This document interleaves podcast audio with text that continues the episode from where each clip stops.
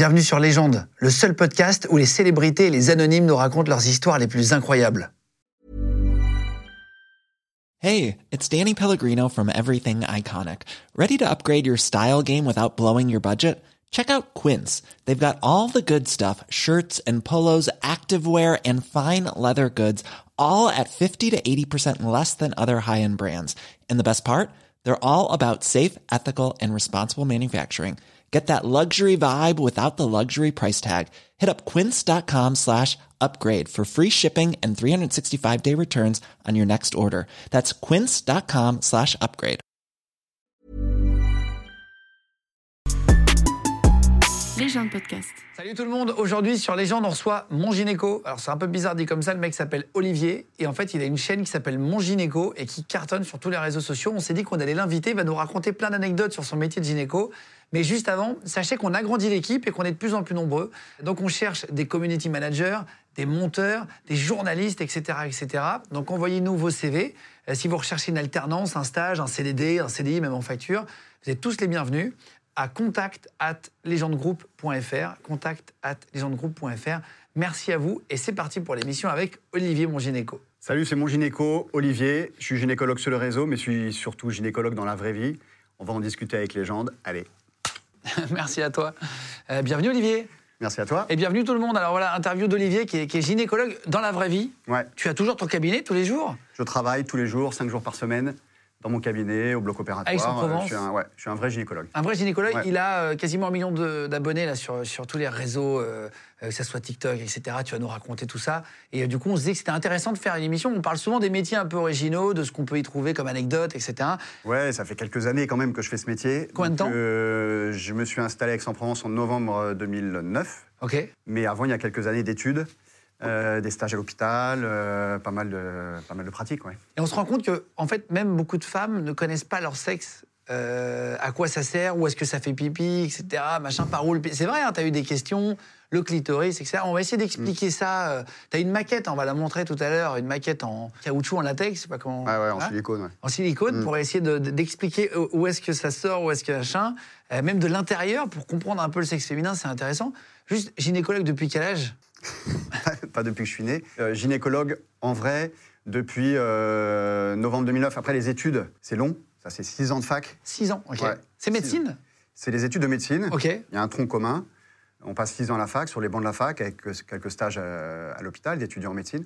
Et au bout de 6 ans, on passe un concours pour choisir sa spécialité. Et après, pour se former, c'est 5 ans à l'hôpital, on est interne. Après, on reste un petit peu à l'hôpital, euh, on appelle ça être chef. On est chef pendant quelques années pour euh, continuer sa formation et bosser, parce qu'on bosse beaucoup quand même. Et après, on choisit de rester à l'hôpital ou de partir dans le privé. D'accord, ok, putain, waouh. La première fois que tu te retrouves face à une femme, euh, parce que là tu es en train d'imaginer sur des maquettes, pour essayer de comprendre, etc. Ouais. Est-ce qu'il y a une gêne? C'est des métiers qui sont quand même très particuliers. C'est un métier qu'on apprend euh, pendant plusieurs années. Il y a des cours théoriques, il y a des stages. Au début, on est juste en observation. On dit rien, on fait rien. Et puis petit à petit, on prend de plus en plus de responsabilités, on gagne en confiance. Et c'est quelque chose qui se fait quand même assez naturellement. Ouais, c'est vrai. Ouais, parce qu'on essaie d'avoir un regard euh, détaché quand même. Oui, c'est ça, mais ça doit être Ouais. difficile parfois. C'est- ça va être les questions justement. euh, tu vas nous raconter, tu as des couples hein, parfois qui viennent avec des maris qui veulent rester présents, etc. Tu as, Ouais. des situations. Je pensais pas que ça allait jusque-là, mais c'est ça qui est drôle de parler euh, avec quelqu'un qui a des années de recul. Du coup, tu as, Ouais. eu plein d'anecdotes. quoi. Est-ce que tu es marié? Oui Est-ce qu'on est le gynéco de sa femme? Ah non, ça, c'est pas Je je t'ai possible. vu parce que tu es arrivé avec. Ouais, ouais, ta bien sûr. Non, une question je me pas suis dit que je te possible. poserais. C'est pas possible parce que pour être euh, pro, pour bien soigner le- les gens, en l'occurrence euh, la, femme qu'on a en face de soi, euh, il faut pas qu'il y ait de relation d'affect ni de couple. On est vraiment dans l'intime. Et puis c'est quand même pas mal de laisser la maison à la maison et le travail au travail. Oui, oui, c'est ça, ce c'est ça. Mais ils te demandent jamais des tout- trucs, tout tu vois. Ça Si se- elle me pose des questions tout le temps, Ah, c'est vrai tout le temps, tout le temps, elle me demande des trucs et tout le temps je lui dis je veux pas m'occuper de toi. Donc, je, confie, je la confie à des, à des, à des confrères. À des qui bons, euh, voilà, confrères. euh, en qui j'ai confiance, mais moi je veux surtout pas m'en occuper parce que je vais faire des conneries. Oui, c'est ça, c'est ça. Ah oui. Tu seras moins euh, juste. Est-ce que les femmes préfèrent aller voir des gynécologues hommes ou femmes? Je me Euh, rends pas compte des Au départ, les jeunes, la première fois qu'elles vont voir un gynécologue, euh, elles ont tendance à, à choisir une femme. Elles se sentent plus à l'aise, il faut se déshabiller, c'est la première fois, comme moi, là, c'est la première fois. Donc, elles ont toujours tendance à préférer aller voir une femme. Mais c'est vrai que quand on discute avec elles, et puis parfois, elles n'ont pas le choix, elles tombent sur un homme en urgence parce qu'elles ont un souci particulier, Et puis elles se disent ah l'approche est différente. Et il y a beaucoup de femmes aussi qui disent que euh, le- l'examen gynécologique par un homme est parfois euh, plus doux, euh, plus. euh, Ouais, ouais. donc, oui, c'est les alors, ressentis de ouais, chacun. C'est le ressenti de chacun. Après, on a le choix. hein. Et puis, il n'y a pas que les gynécos. Il y a aussi les sages-femmes qui font beaucoup de suivi gynécologique maintenant. Et les médecins traitants, les généralistes qui font beaucoup de suivi gynéco. Du coup, les femmes ont le choix. Et c'est très bien. T'as fait des accouchements aussi, tu sais, obstétricien? Ouais, j'en ai fait beaucoup. En fait, la, la formation, on passe beaucoup de temps en maternité, en salle de travail. Donc, c'était vraiment une part très, très importante de mon boulot. Euh, J'adorais ça. Suivre les grossesses. euh, souvent, pendant les suivis de grossesse, les, les femmes viennent avec leurs euh, leurs compagnons. Donc, euh, c'est très, très sympa de discuter avec le couple. On fait partie de leur vie. Ouais, bien sûr. On bien sûr, tous les mois, pendant neuf mois. Et moi, c'est aussi pour ça que j'aime bien l'activité libérale, c'est que j'accouchais mes patientes. Du coup, il y a un vrai lien qui s'est créé. J'étais là le jour, un des jours les plus importants de leur vie. Ouais, bien sûr. Euh, je les revois après, je- on voit les enfants qui grandissent. C'est chaud comme boulot. hein. Les gens se rendent pas montrent des compte. hein. photos. On est vraiment dans la vie des gens. Non, mais c'est surtout, tu es dans la vie des gens, mais tu as, la vie des gens dans tes mains.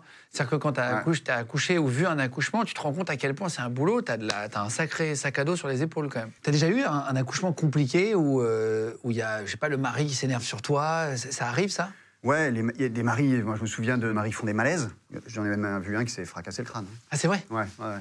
Ah, waouh Qu'il a fallu suturer après. Donc euh, ça, c'est c'est- voilà. Les maris qui s'énervent, ils peuvent s'énerver euh, à cause du stress. Ça, t'en as eu aussi Ouais, ça j'en ai eu parce qu'ils sont très inquiets, très inquiets parce qu'il voit sa femme, il voit sa femme qui souffre, la péridurale qui marche pas très bien. T'en as jamais un qui t'a cassé euh, la gueule? Euh, J'ai eu une situation un peu agressive, euh, mais c'est un contexte très particulier, très triste, Ah. où euh, en fait la, la- la femme, ce qui, est- qui était une de mes patientes, est arrivée à la maternité en fin de grossesse, juste avant d'accoucher, les jours qui précèdent le terme, tu vois, et le bébé était mort. Ça s'appelle une mort fétale in utero, c'est le bébé qui, qui meurt en fin de grossesse et, et on peut rien y faire, quoi. C'est comme ça. Donc quand tu annonces ça à, à la maman, à la future maman, bah, c'est- dramatique. Le mari à côté, il, il explose. Et là, je me souviens très très bien de ce mari qui, euh, est rentré dans une rage euh, folle, mais parce qu'il était euh, débordé de stress, de tristesse, c'était un peu, hard. Je le voyais qu'il serrait les poings, euh, s'il avait envie de tout casser en fait. Et puis, sauf que le, le- moi j'étais en face de lui à ce moment-là, quoi. Donc euh, je me suis un petit peu écarté, il a cogné dans le mur, euh, il est sorti euh, pour déverser sa rage et sa colère sur, Ce qui est normal aussi là. sur autre chose. Oui, oui, oui, mais j'ai- senti que c'était pas passé loin. Ouais. Ah ouais, ouais. Ouais, ouais. Et t'as déjà eu des choix difficiles à faire? On a l'habitude de dire quand on fait de l'obstétrique que la priorité c'est la mère. Ah oui. La priorité, c'est la mère. Donc, c'est c'est exceptionnel, mais ça arrive qu'on ait des, des- des choix à faire. Euh, J'ai une patiente qui était arrivée, qui avait euh, très très mal au ventre. Elle arrive en salle de travail. C'était, on était quoi? Elle était à 5-6 mois de grossesse, donc très prématurée. Et elle n'était pas bien. Elle était en choc. Le ventre euh, de bois, elle avait une hémorragie interne. Enfin, à l'examen, ça se voyait. Je fais l'échographie, je vois ça. Et en fait, son, utérus avait explosé. Ça s'appelle une rupture utérine. Ah ouais, ok. Et là, dans ce cas-là, il n'y a pas le choix. Quoi. Il faut faire quelque chose. Donc, j'ai passé au bloc opératoire hyper vite pour, euh, pour faire ce qu'il y avait à faire. Et dormait déjà Ouvrir le ventre. Ouais, Non, non, dans ce cas-là, tout le monde est réveillé. Le, le- le- le mari est là, la femme est là, on discute, on explique. C'est la- Donc, on passe au bloc opératoire. Et en allant au bloc opératoire, le mari me chope. Il me dit euh, C'est ma femme la priorité. euh, Parce que t'avais le choix là? Sauf là, en vrai, on n'a pas le choix. Il fallait que je ouvre le ventre, que, que- que le bébé, malheureusement, était trop petit, il n'était pas viable. Et puis après, il fallait suturer l'utérus, traiter l'hémorragie et faire en sorte que ça s'arrête. Et tu l'as sauvé? Ouais, la maman, ouais. Ah bravo. Je la suis toujours. C'est fou comme boulot. C'est ça qui est hyper dur dans ce boulot. C'est tout le temps joyeux. Euh, c'est c'est forcément des moments géniaux.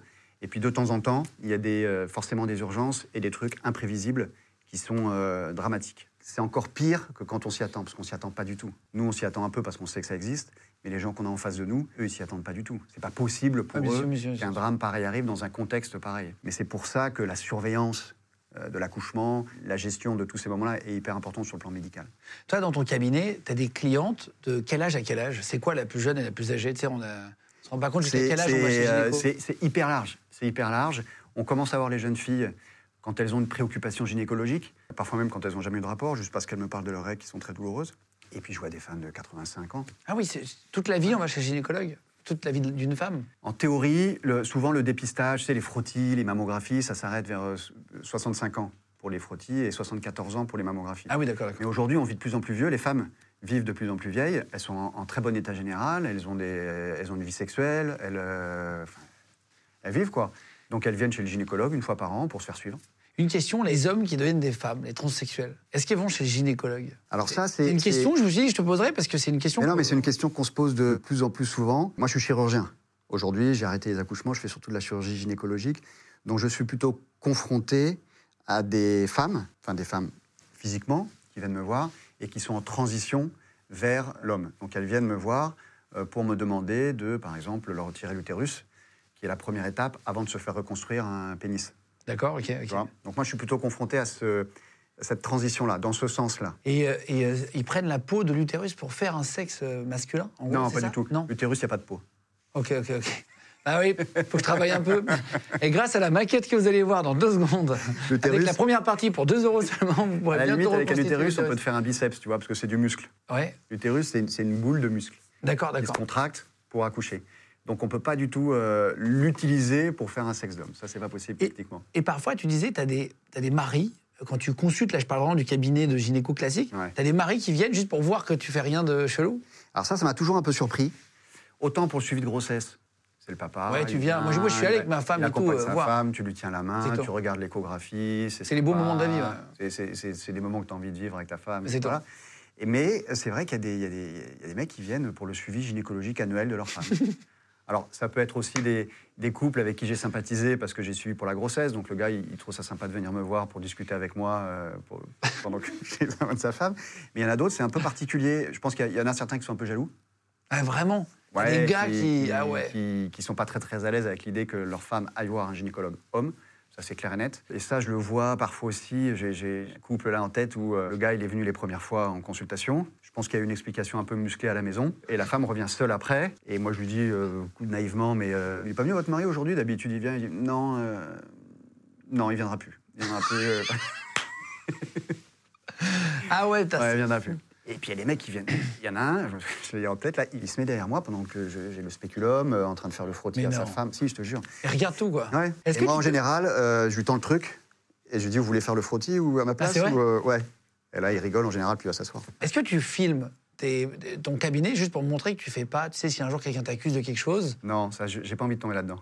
Il y en a qui envie- le font, je crois. Il y a pas mal d'histoires en ce moment sur euh, les violences gynécologiques, euh, sur euh, la bienveillance, le consentement. On entend beaucoup parler de, de- de tous ces trucs-là, et c'est bien. hein, il faut, faut- faut discuter avec les femmes et, et- et leur expliquer ce qu'on leur fait, et leur demander si elles sont d'accord. J'ai aucun problème avec ça.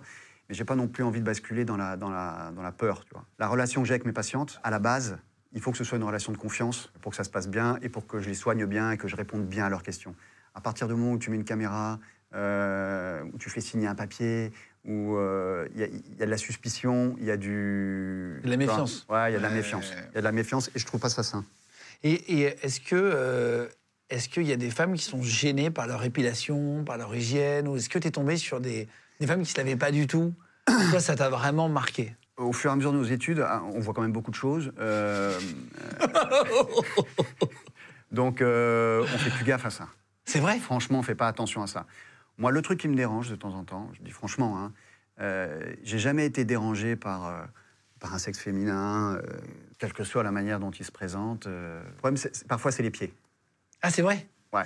Ok, ok, ok. Parce que, parce que quand on fait un examen gynécologique, on les jambes, voilà, la patiente elle est installée en position gynécologique. La position gynécologique, on n'a pas tellement le choix, elle n'est pas très confortable, mais c'est comme ça. Donc nous, on est assis sur un tabouret entre les jambes et puis on fait l'examen gynécologique.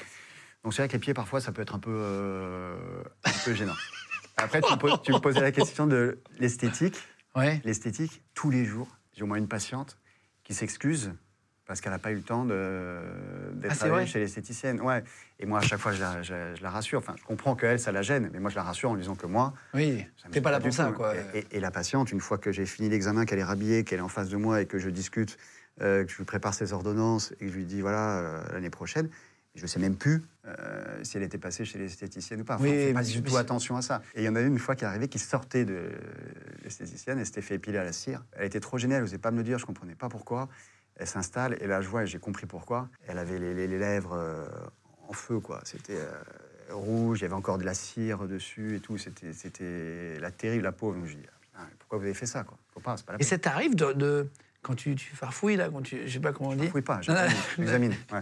Quand tu, quand tu prends le spéculum et que tu regardes, Ouais. est-ce que ça t'arrive de, de tomber sur des objets? Les gens de podcast. Tu tu tombes sur des trucs, euh, tu sais, cachés. Euh, Alors ça, ça arrive. euh, en général, les patientes, elles viennent pour ça, parce qu'elles ont un doute sur un truc qui serait resté. Ah, c'est vrai, ça arrive ça. Voilà, c'est plus ça. Des jeux, Et, des euh, trucs. euh. Faire un examen, la patiente qui vient pour un examen gynécologique, mettre le spéculum et tomber sur un truc qui n'était pas prévu, ça, Oui, oui, monsieur, monsieur. bon, ça n'arrive pas. ou Alors vraiment, il faut que ce soit dans un contexte particulier. Quoi. Mais les femmes qui viennent parce qu'il y a un, un corps étranger qui est resté, ça arrive. Le plus classique, c'est le, le tampon. Ah oui, oui, c'est- ouais, la ficelle qui rentre, Le plus classique, c'est le tampon. Le problème du tampon, c'est que s'il reste trop longtemps et qu'on l'oublie, que voilà, ça peut s'infecter, ça peut donner des pertes vraiment euh, dégueulasses. Ça, ça, sent pas bon, quoi. Et je me, souviens d'une patiente, une jeune, c'était la première fois qu'elle mettait des tampons et tout, et elle vient me voir parce que euh, elle était gênée par des odeurs. Je dis ah bon, elle, et elle me parle pas de, de tampons au début. Je suis gênée par des odeurs, c'est terrible et tout. Et moi je lui dis mais vous avez pas oublié un tampon? Elle me dit ah ouais si peut-être. Elle s'installe sur la table, j'examine et je sors pas un tampon, j'en sors cinq. Ah waouh. Ouais, et en fait, elle était jeune, elle n'avait pas demandé, elle n'avait pas trop lu les trucs et tout, et elle pensait que c'était biodégradable. Comme un suppositoire. Je pensais que ça rentrait. et que ça Elle pensait que c'était biodégradable. Ah ouais. Ouais. Et comme un vagin, c'est élastique, et il y a un bébé qui passe par là. C'est élastique, les parois ne s'étaient pas rendu compte, et euh, il y avait une accumulation de tampons euh, depuis euh, un moment. quoi. Donc c'était particulier. Après, il y a les corps étrangers euh, classiques, quoi, les, les- les sextoys ou les objets euh, de ce style-là. Il y a un couple qui était venu euh, parce qu'ils avaient- ils s'étaient amusés avec des boules de geisha. Et puis, euh, il y a une ficelle qui avait pété, et il y a une boule qui était restée au fond du vagin de la dame. Le mec, il était mort de rire. Elle, elle, elle rigolait pas du tout. Et donc j'examine, je, je- je sors la balle et j'ai peut-être fait une vanne de mauvais goût, genre euh, est-ce que vous voulez la garder ou bon. Ah, c'est vrai Ouais, mais et donc le gars et, et elle s'est énervée contre son mec que lui il, Rigolait il- il pleurait le gars. Moi je restais trop à côté et, et le, et le et elle me dit plus jamais, plus jamais tu, tu, tu mettras des boules de geisha, c'est terminé, c'est terminé. Et en plus, c'est toi qui les as achetées et t'as pris du made in China, tu te fous de ma gueule. Elle était, elle était en folie. Est-ce que, est-ce que en termes de sous-vêtements, parfois, tu as, eu des, des surprises aussi? Les femmes, elles viennent euh, comme elles sont dans la vie. Elles n'ont pas la, tenue pour le, le- Pour le la consultation gynéco. Donc il y en a beaucoup qui sortent du boulot, euh, qui vont au sport, euh, qui euh, le- la consultation chez le gynéco, c'est un moment de leur journée euh, comme un autre. Donc elles viennent un peu euh, comme ça. Après, tout, tout- tout est possible. Tu as les patientes qui sont, il y en a qui sont super à l'aise, qui s'en foutent complètement, qui sont avec des bodys, euh, clac, elles ouvrent le body, elles montent sur la table en, en toute détente. T'en as parfois qui viennent quand même avec Un peu de gêne non, pas- oui, ça arrive, les deux. C'est l'un ou l'autre. T'as déjà eu une patiente qui t'arrivait très sexy pour te- un peu te draguer dans, dans tous les métiers Parfois, il peut y avoir des gens qui font des avances. Alors, j'ai beaucoup de patientes très sexy, mais qui viennent pas du tout pour me draguer. Euh, Non, mais où tu as senti que ouvertement, elle t'a dit. euh, Ouais, ou c'était un peu. euh, ou pas comme d'hab, quoi. Ouais. Oui, voilà. Ouais, ouais, euh, c'est arrivé une fois assez, assez franchement. Après, il faut, faut, faut essayer de pas trop faire attention, mais là, il n'y avait pas de doute possible. Le- le- la lingerie était euh, un peu. Un peu agressive. Euh, et, euh, et surtout, je fais l'examen, je reste dans mon truc euh, gynécologique. Après, je lui dis d'aller se rhabiller, je retourne au bureau, puis il y a une petite voix qui m'appelle et qui me dit Est-ce que vous pouvez venir m'aider? J'arrive pas à fermer ma robe. J'y vais, j'avais une robe qui se fermait derrière. Je ferme son, sa fermeture, et puis là, elle se retourne pour, pour m'embrasser. quoi. Ah oui, d'accord. Donc j'ai pris un petit mouvement de recul, on a discuté cinq minutes après, euh, et puis voilà, elle était plus, elle était plus gênée que moi. Oui, Ouais, ouais. Oui, c'est souvent plus gênant. Bah, te- bien sûr. ouais. Euh, et tu as des rôles, t'as un rôle de conseil aussi sur la sexualité? À tous les niveaux, ça peut être euh, une jeune fille euh, qui, qui vient parce que euh, elle a eu ses premiers rapports, elle a eu des petites douleurs, il faut lui expliquer que c'est un petit peu normal au début, qu'on peut avoir des petits saignements ou, ou des choses comme ça. Il y en a quelques-unes aussi qui viennent pour me demander si elles sont toujours vierges ou pas, parce qu'elles ont eu des rapports, mais pas vraiment des rapports. Comment tu fais quand il y a des parents à côté, si jamais tu vois que, euh, qu'elle a envie de te poser des questions sur sa sexualité ou de te dire qu'elle a eu son moyen, mais sans pouvoir le dire Est-ce qu'il y a sa mère Ça, c'est père compliqué parce que c'est souvent des mineurs qui viennent avec leur mère. Euh, c'est souvent la première fois qu'elles voient qu'elles vont euh, chez le gynéco. En plus, elles tombent sur un mec. Donc, euh, ça fait beaucoup de choses. Donc, souvent, ça les rassure d'avoir leur maman à côté. Mais les mamans, c'est un peu intrusif. Et la maman, elle vient pour accompagner sa fille, pour être gentille avec sa fille, bien sûr, mais aussi parce qu'elle est un peu curieuse de savoir ce que la fille va raconter et qu'elle va pas forcément raconter à la Oui, maison. pour savoir, évidemment. Et, et moi, je me souviens, il y a quelques années, maintenant, je fais super gaffe. C'est-à-dire que la maman rentre toujours avec la fille dans le cabinet. Et là, je me suis pas méfié. Je commence à parler avec la fille. La maman avait l'air plutôt cool. Et je dis, voilà, euh, bon, euh, je suis gynécologue après tout. Est-ce que tu as déjà eu des rapports? Et là, la petite, elle se décompose. Elle avait 17 ans, je crois. Et euh, non, non, non, non. Mais personne l'a cru dans la pièce, tu vois. Donc, la maman a rien dit sur le moment. Ah oui, après, tu sais qu'à la maison. Et après, euh, je l'ai su. Bon, après, je continue à les suivre. Donc, euh, on en a reparlé après en rigolant. Mais sur le moment, ça ne l'a pas du tout fait rire, la, la petite, parce que quand elle est rentrée chez elle, elle a eu. euh, Ouais. Elle s'est fait un peu, s'est fait un peu choper par sa maman, ouais. Maintenant, Ouais, tu ouais. demandes aux Donc gens de maintenant, quand la maman rentre avec la fille, je le dis toujours en, en rigolant. Elle s'assoit toutes les deux. Bonjour madame, c'est gentil de m'apporter votre fille. Je dis tout de suite à la maman que je veux pas l'entendre. Ah oui Parce que je veux vraiment créer un lien avec la, avec la petite en la mettant à l'aise. Où est-ce que tu vas au lycée Euh, Qu'est-ce que tu aimes faire dans la vie Est-ce que tu fais du Ouais, sport C'est quoi, quoi. quoi quoi les trucs euh, que tu aimes faire, euh, qu'est-ce que tu fais comme étude, qu'est-ce que tu veux faire après comme étude, essayer de lancer un sujet sur, qui n'a rien à voir avec la gynécologie. Et après, je rentre dans le vif du sujet. Et avant de rentrer dans le vif du sujet, je dis toujours à la fille, pas à la mère, à la fille, je vais te poser des questions euh, très personnelles, très intimes. Est-ce que ça te pose un problème que, que ta maman soit là? En général, les mamans, elles sont un peu décontenancées, et c'est elles qui disent Oui, non, mais c'est vrai, il a raison, ma chérie. Ah oui, oui. Et comme ça, ça. Des petits trucs et subterfuges pour. euh, Ouais, pour mais trouver- bon, ça, on apprend petit à petit. Voilà, je me suis fait avoir une fois. Ouais, c'est ça, ça. Euh, maintenant, je. Et est-ce que tu as des couples qui viennent te demander des conseils sexuels Tu vois, sur, euh, sur des problèmes qu'ils ont, euh, tu vois? Ouais, j'ai un couple qui est venu. Le gars, il parlait pas, il était trop gêné. Et sa compagne, je la suivais depuis quelques années, mais c'est la première fois qu'elle venait avec, avec son mec.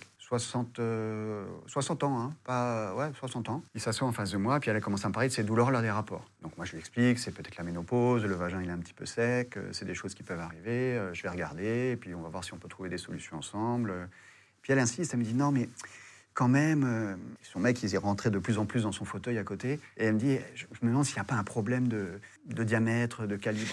Moi, je comprends pas au début.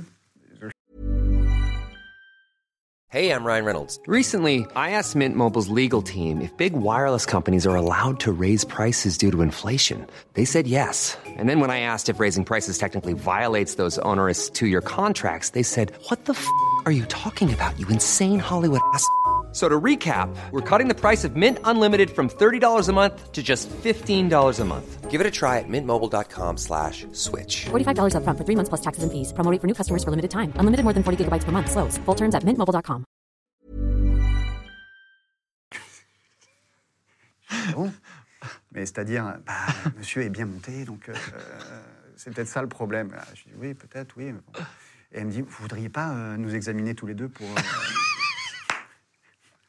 Pour voir si c'est si si, si, c'est le cube rentre dans le adapté, cube. voilà, euh, si c'était bien adapté. Je dis, non, ça va pas ou quoi Est-ce que ça n'a rien à voir, ça, en vrai C'est intéressant comme question, en vrai, pour ceux qui sont très bien montés. En fait, ça n'a rien à voir parce que le vagin, c'est, comme je te disais tout à l'heure, c'est, quelque chose qui est très élastique. C'est, euh, c'est un organe qui est extraordinaire. Donc tu, tu peux, il y, a- il y a un bébé, tu vois, on peut accoucher. Et alors que quand il n'y a pas de bébé qui passe à l'intérieur, c'est, une cavité qui est virtuelle, qui est fermée, tu vois, les parois elles se touchent, c'est pas quelque chose qui est ouvert. Donc c'est en longueur et en diamètre. Enfin, il n'y a pas vraiment de, de- il y a pas de question à ce sujet. C'est quoi la maladie sexuellement transmissible la plus répandue? C'est que tu vois souvent chez les femmes. euh, Alors, la plus, la plus répandue et de loin, c'est le papillomavirus. Parce que le papillomavirus, le virus euh, que tout le monde rencontre euh, quand on a des rapports, c'est euh, 80% de la population qui est concernée. Toi, moi, à partir du moment où on a des rapports, avec ou sans préservatif, on, on peut être contaminé par le papillomavirus. C'est hyper contagieux.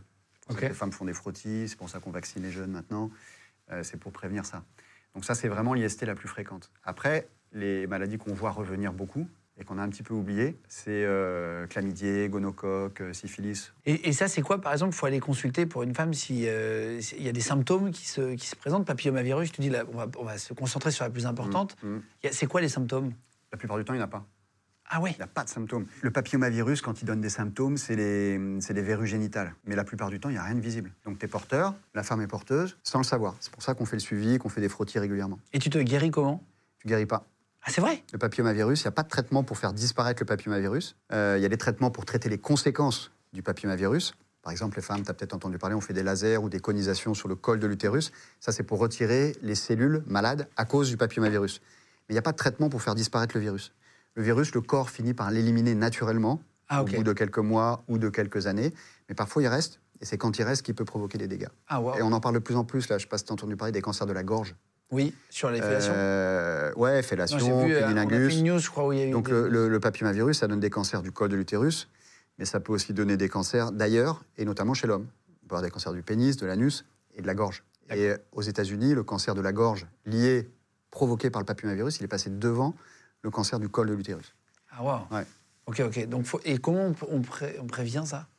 On prévient par la vaccination. Et on, on peut se faire vacciner à quel âge pour le papillomavirus? L'idéal, c'est de vacciner entre 11 et 14 ans, avant les premiers rapports, les garçons et les filles, et dans ces cas-là, il n'y a que deux injections à 6 mois d'intervalle. On peut proposer une, une vaccination de rattrapage ap- après, après 15 ans, à partir de 16, de 16 à 19 ans. Mais là, c'est trois, trois injections. En France, aujourd'hui, on vaccine pas plus tard. Il y a des pays où ils proposent des vaccinations. Les femmes qui ont eu des problèmes au niveau précancéreux du col de l'utérus, après traitement, on leur propose éventuellement une, une vaccination, mais pas en France. Pour. Et après, on ne peut plus le faire. C'est plus remboursé par la Sécu.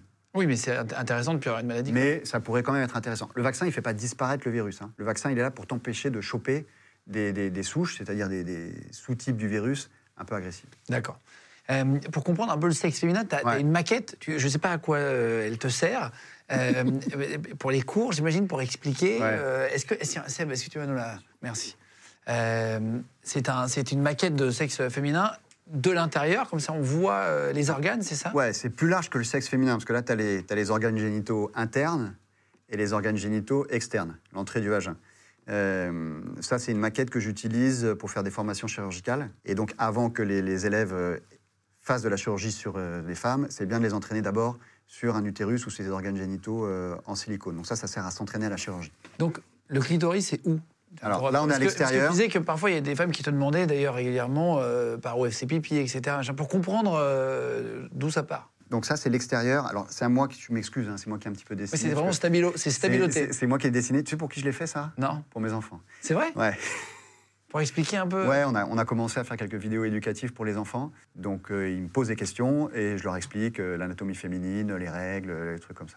Donc là, c'est l'entrée avec la vulve. Sur les côtés, il y a les grandes lèvres. Et à l'intérieur des grandes lèvres, il y a ce qu'on appelle les petites lèvres ou les lèvres internes. Et ça, c'est un truc super important parce qu'il y a autant de femmes que d'anatomies différentes. Souvent, les femmes, elles ont une idée très arrêtée sur ce qu'elles veulent. Et en ce moment, on, parle beaucoup euh, des femmes qui viennent faire des, des plasties de la vulve, qui se font opérer des petites lèvres parce qu'elles trouvent que ça sort trop. Et Il n'y avait peuvent pas une pas influenceuse là qui avait fait une vidéo justement? C'est pas ma Vaganam, non? C'est ça avait qui fait disait qu'il voulait le- un vagin de fille de. Ça avait fait, Ouais, de- ça il y a- fait scandale. Il y a un peu une mode, un effet de mode autour de ça, mais c'est pas qu'elle. hein, c'est un effet de mode qu'on voit depuis quelques années, où euh, les, femmes, en fait, ont une idée très, certaines femmes ont une idée très précise de ce à quoi devrait ressembler leur vulve. Et si c'est pas ça, c'est pas terrible. Et forcément, l'image qu'elles veulent et qu'elles ont, c'est des vulves de, jeunes filles. Donc euh, les petites lèvres, normalement, ça sort un petit peu. Il y a certaines femmes qui ne supportent pas d'avoir euh, ces petites lèvres qui sortent. Il y en a, ça sort beaucoup, il y en a, ça sort un peu, il y en a, ça sort pas du tout. Toutes les femmes sont différentes. En avant, bien sûr, il y a le capuchon du clitoris avec le clitoris en dessous.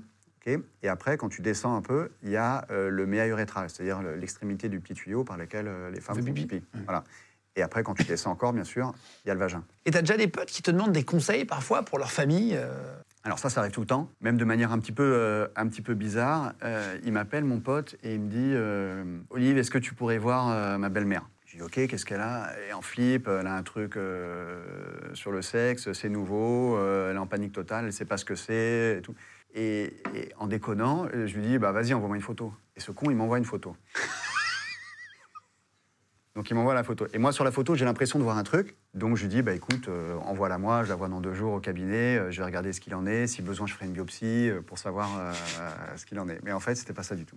Et elle débarque à ma consultation en urgence, persuadée d'avoir un truc euh, dramatique. Là, j'interroge, je dis, qu'est-ce que vous avez? J'ai un abcès, il y a un truc, c'est euh, foncé, euh, il y a un conduit pas normal. et je me demande même s'il n'y a pas du pipi qui coule par là. Je suis sûr que j'ai une infection, j'ai jamais eu ça de ma vie et tout.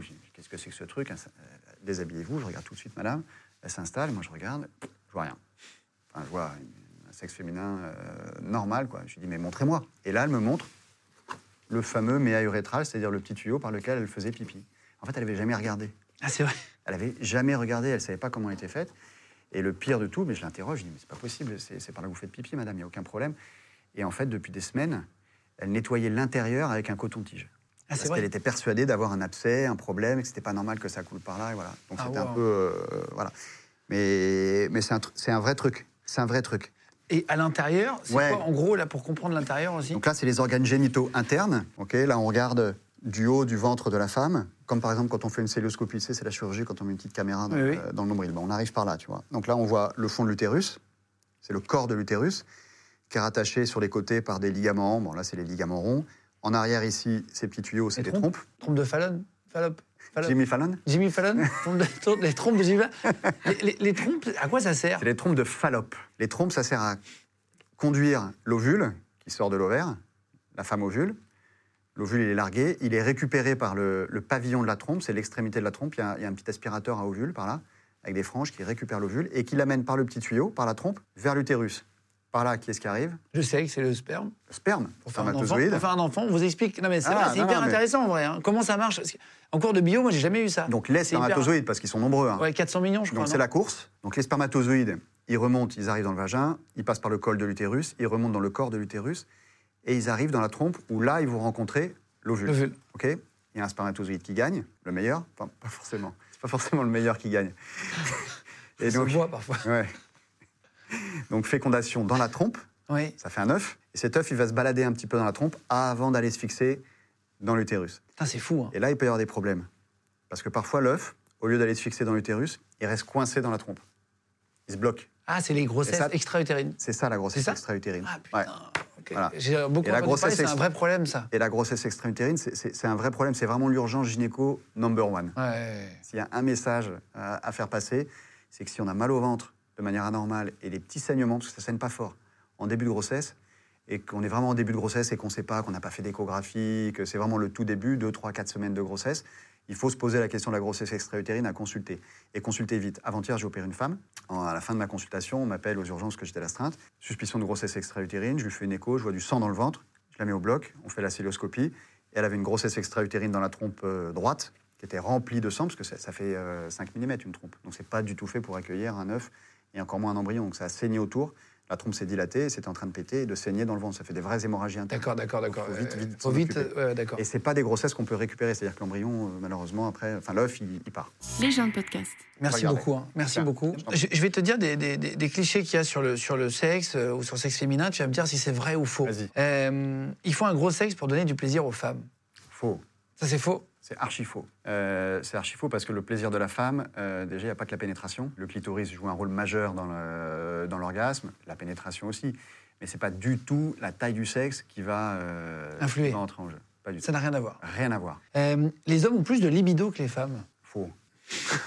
archi faux. C'est vrai Archi faux. Ah, Ça, c'est intéressant. Moi, je passe beaucoup de temps à discuter avec mes patientes. Euh, vraiment, l'examen physique, c'est une part euh, minime de, de- de- de- la consultation gynécologique. Donc, on parle. En fait, euh, il y a énormément de femmes qui se plaignent du manque de libido de leur mec. Donc, elles, on manifeste une, une- une demande et que le- leur mec n'est pas là. Surtout après 50, 60 ans, les femmes, elles sont en pleine forme. euh, Ah, bah, c'était ma question d'après. euh, elles sont en pleine forme et, et on a vraiment l'impression qu'il y a des courbes qui s'inversent. C'est-à-dire que nous, c'est vrai qu'un un homme à 40 ans, on est bien, quoi. On est bien et souvent, c'est une période de la vie d'une femme un petit peu plus difficile. C'est les années avant la ménopause. Donc au niveau hormonal, ça commence à changer. Souvent, il n'y a plus trop de projets de bébé. Donc c'est un moment de, de transition qui n'est pas évident pour les femmes. Alors que nous, 40-45, on est plutôt pas mal. Et après, ça s'inverse complètement. Elles sont beaucoup plus en forme que, Ah, c'est vrai que leurs mecs. C'est intéressant. Ouais. Euh, Est-ce que euh, certaines femmes, alors c'est une vraie question que on entend souvent aussi, certaines femmes sont vaginales et d'autres clitoridiennes. Ça, c'est des concepts qui sont plus du tout de- de- d'actualité. Le plaisir euh, et le plaisir féminin, c'est quelque chose de complexe avec euh, plein de facteurs qui rentrent en jeu. Alors c'est sûr que chacun ou chacune, en l'occurrence, a ses, a ses préférences. Et ces préférences, elles peuvent changer en fonction de en fonction du mec, en fonction de l'ambiance, en fonction de, de, de- de la saison, en fonction de l'âge, en fonction de, mille trucs, tu vois. Euh, Est-ce que, pour parler de contraception, Ouais. j'ai vraiment pris tous les clichés qu'il y a, vraiment, mais c'est intéressant parce que c'est des questions que tout le monde se pose. Bien sûr.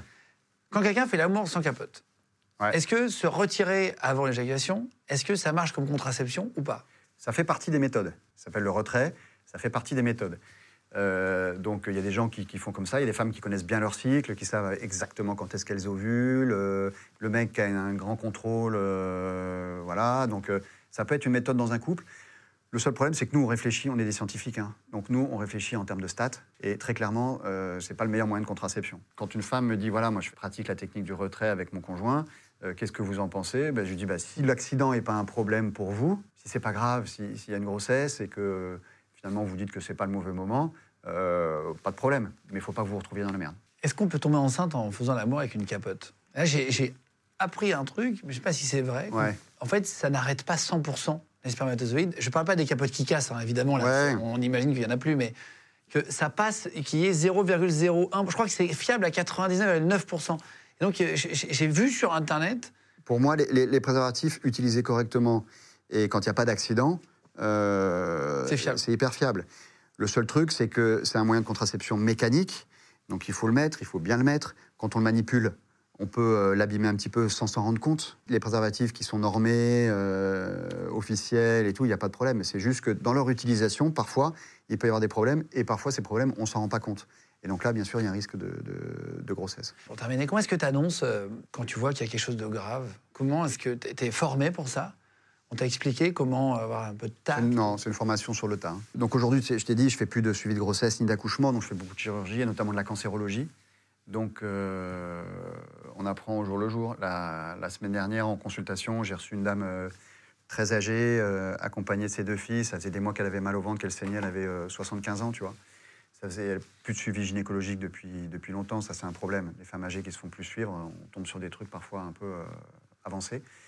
Ça faisait des mois qu'elle avait mal au ventre, qu'elle saignait, elle n'avait pas osé consulter, ou elle avait consulté son médecin traitant qui n'avait pas osé l'examiner, parce que examiner une dame âgée quand on n'est pas gynéco ou sage-femme, c'est un peu, bon, un, peu, un peu délicat. Donc il venait me voir, et moi j'examine et je tombe sur un cancer du col euh, terrible. Ah ouais, très Une- avancé. Une machin. énorme tumeur du fond du vagin qui infiltrait la, la vessie en avant, le rectum derrière, ça descendait. Enfin, dur, dur. Et elle avait hyper mal depuis des mois, c'était ça qui lui faisait mal. Quoi. Et moi, je tombe là-dessus. Et puis euh, après, je me rassois. Il y avait la mamie avec ses deux filles. Alors, docteur, alors, docteur, alors, docteur. Et puis là, il faut leur dire. Je peux pas leur dire, on va attendre les résultats de la biopsie, ciao. Hmm. Donc je lui dis ce à quoi je pense, la maladie, je lui annonce que leur maman, j'annonce à la dame qu'elle a probablement un gros cancer du col, qu'il va falloir attendre les résultats de la biopsie, mais on est sûr du, j'étais sûr du diagnostic, que euh, on commence. Alors comment on va traiter? Donc là, on commence déjà à parler de radiothérapie, de chimiothérapie, tout ça de manière très euh, Mm, brutale, très, froide. très, très concentrée, brutale, froide, quoi. C'est pas, on n'a pas le temps de préparer Ouais. les gens à ça, tu vois.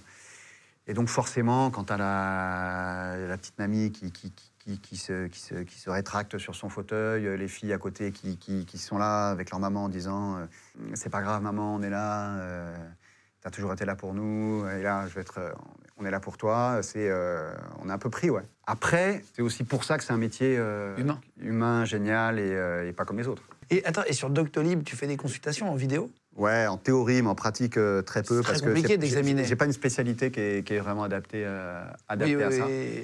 J'en fais quelques-unes pour donner du conseil ou pour expliquer une opération ou pour euh, consulter quelques examens qu'elle me transfère euh, via Doctolib. Mais je ne fais pas de- de- d'observation gynécologique sur Doctolib. Et alors, on parlait tout à l'heure, certaines, certaines femmes ont peur d'aller voir des, des gynécos hommes. Mm. Euh, et je crois qu'il y a un, donc il s'appelle Émile Daraï, qui a été Mhm. mis en examen. C'est un gynécologue en, novembre 2022 pour violence volontaire sur 32 patientes. Il y a des accusations de viol, etc.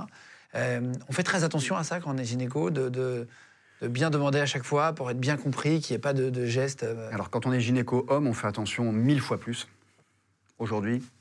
Et notre génération, euh, tu vois, j'ai 45 ans, je pense que c'est vraiment quelque chose qu'on a, qu'on a intégré dans l'approche qu'on a avec les patientes, en consultation. Euh, euh, on parle de consentement, c'est-à-dire que moi, maintenant, quand j'examine une femme, déjà, je lui demande si elle veut bien être examinée. Ah, c'est vrai? Je lui explique ce que je vais lui faire euh, comme examen, je lui demande si elle est d'accord. Euh, je lui explique pourquoi je vais faire tel ou tel geste. Donc euh, on, on fait très attention à ça. Euh, aussi le rapport à la nudité, c'est-à-dire qu'il y a 20 ans, euh, la femme qui arrivait en, en consultation de suivi gynécologique, il n'y avait pas de discussion, allez vous déshabiller, tac tac, et puis c'était, il n'y avait pas de, de- de discussion. Moi je leur dis toujours de garder le haut pour qu'elles se sentent plus à l'aise. Voilà, il y en a qui s'en fichent. hein Ah, Bien sûr, et bien qui, sûr. et qui- et qui se mettent toutes nues.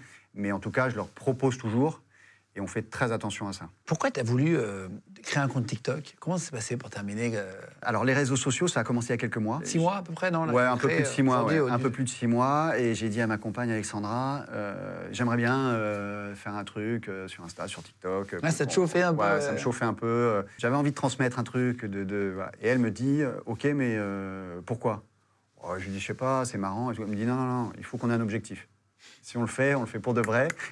Voilà. Elle est carrée, elle est carrée. carrée. Elle est carrée. Elle est- elle est- on l'a rencontrée avant, elle est, elle est T'as marrante. compris, Elle est marrante et carrée. Elle est très carrée. Elle n'est pas que marrante, elle est très carrée. Et donc, Parce que pour la vanne, pendant l'émission, à un moment donné, elle a pris le micro, elle a parlé pendant le tournage, etc. C'est pour ça qu'on fait la blague. N'oublie pas. Et donc, et donc elle me dit, ok, mais alors euh, pourquoi on le fait? Il faut qu'on ait des objectifs. Bah, je lui dis, je sais pas, moi, je, je- je lui dis, bah, j'ai envie de transmettre de l'information, j'ai envie de vulgariser l'info gynéco, j'entends plein de conneries de la part de mes patientes Ouais, en consultation parce qu'elles ont des informations qui sont fausses, notamment via les réseaux, et j'ai envie d'apporter autre chose pour euh, leur donner de la vraie info, Ouais, accessible et, et- et solide. Donc on a fait ça. Après, on a travaillé un peu le truc, mais on fait c'est vraiment un boulot sérieux, quoi. C'est un deuxième boulot. hein. Ah, ça Parce prend que, du temps, hein. oh, ouais, on sort trois vidéos par semaine, donc le, C'est énormément de boulot. c'est énormément de boulot parce que c'est en plus de mon boulot, donc c'est le soir, euh, c'est le week-end, euh, on fait ça à la maison, on a un mini studio à la maison, euh, on fait participer les enfants. Ouais, ça, c'est professionnalisé, hein. On les enferme pour pas que euh, pour pas qu'il y ait un bruit dans la maison, bougez plus. euh, T'as des enfants de quel âge? À la maison, on a cinq enfants. Oui. Il y a quatre garçons, 10 ans, 13 ans, 14 ans, 16 ans, et une fille de 19. Ok, ok, ok. Ah ouais, vous avez Ah, enchaîné. Quand on est en full enfant, euh, c'est Ah ouais, ouais. euh, c'est pas mal. C'est quoi le truc le plus incroyable que ça t'ait ramené, euh, les réseaux sociaux? Bon, il y a eu un truc avec euh, le président de la République. il, a fait quoi? Il m'a contacté euh, pour. euh, Enfin, son équipe de com m'a contacté pour, euh, pour faire une vidéo partagée sur mon compte et sur son compte perso, Ah, trop bien. sur le papillomavirus et sur la vaccination, justement. Il s'est abonné à mon compte. J'ai attendu un peu avant de m'abonner au sien, histoire de. De voir s'abonner en retour Voilà. sur le Ah. compte du président de la République, c'est marrant. C'était bon. Mais euh, non, qu'est-ce que ça m'a apporté Euh, Moi, je trouve ça extraordinaire d'être écouté par autant de gens. Bon, il y a la France, mais euh, je suis aussi très suivi dans les pays francophones, le Maghreb, où dans ces pays-là, nous, parfois, c'est un peu compliqué d'avoir accès à un suivi gynécologique. Il y a les déserts médicaux, on en parle beaucoup. C'est vrai que c'est parfois compliqué, mais alors dans ces pays-là, c'est Hmm. zéro, quoi. Et les femmes là-bas, elles suivent beaucoup les réseaux, ce qui se passe sur les réseaux. Et j'ai vraiment l'impression de leur apporter une, une info euh, vitale. Elles m'envoient des messages tout le temps et tout. Et donc Ah, tu aides, tu sers au-delà Ouais, des alors fais- bien sûr, je peux pas répondre à, à tous les messages, mais je regarde un peu les, les- les stats. Où sont les gens? Le Maroc, l'Afrique noire, Dakar, Casablanca, Marrakech. C'est ouf le nombre de gens que je touche dans ces pays-là. Et, et ce serait quoi ton objectif? Après Tu as d'autres envies? Par rapport aux réseaux sociaux et, Ouais, par et- rapport au milieu artistique, on va dire. Bah, euh, là déjà, ça m'amuse de- de- de- de- d'être avec toi, de, toucher aux médias et de, toucher encore plus de monde pour euh, faire passer de l'information. Après, le milieu artistique, je sais pas, c'est sûr qu'on voyait des chroniqueurs télé, il y a des trucs comme ça qui, qui- qui pourraient être intéressants. Je suis à Aix-en-Provence.